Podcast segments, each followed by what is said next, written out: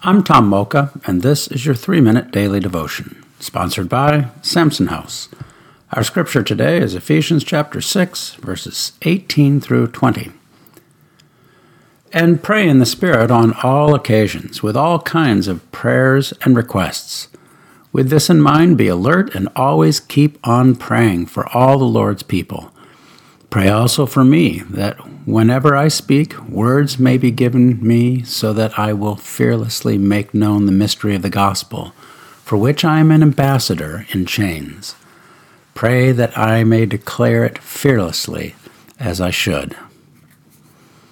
Let's ponder that.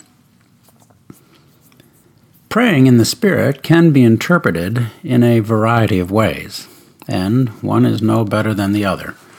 Some think it means praying according to the internal prompting of the Holy Spirit.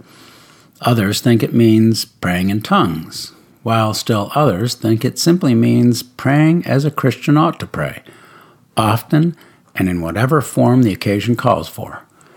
I'm inclined to think it is a combination of all three, with the emphasis on on all occasions. Our prayer life should be an ongoing conversation with the Lord, who is at our side all the time. In his letter to the Thessalonian believers, Paul writes, Pray continually.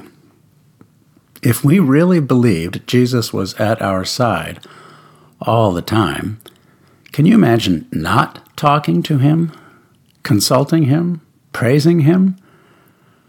Also, if we really believe the Holy Spirit indwells us when we surrender to Jesus as our Savior, doesn't it make sense the Spirit is prompting us according to His will? And if there is a prayer language that expresses the yearnings of the heart and mind that we simply can't put into words, wouldn't you like to employ that language when words fail you? No matter the interpretation of verse 18, the point is we have the wonderful privilege of conversing with Almighty God whenever and wherever we want. So, for heaven's sake, let's take advantage of that and pray. So, how can we pray about that? Well, today let's practice the admonition to pray on all occasions. Let's carry on a casual conversation with the Lord about all the little and big things we encounter as this day goes along, listening and watching all the while for His part in the dialogue.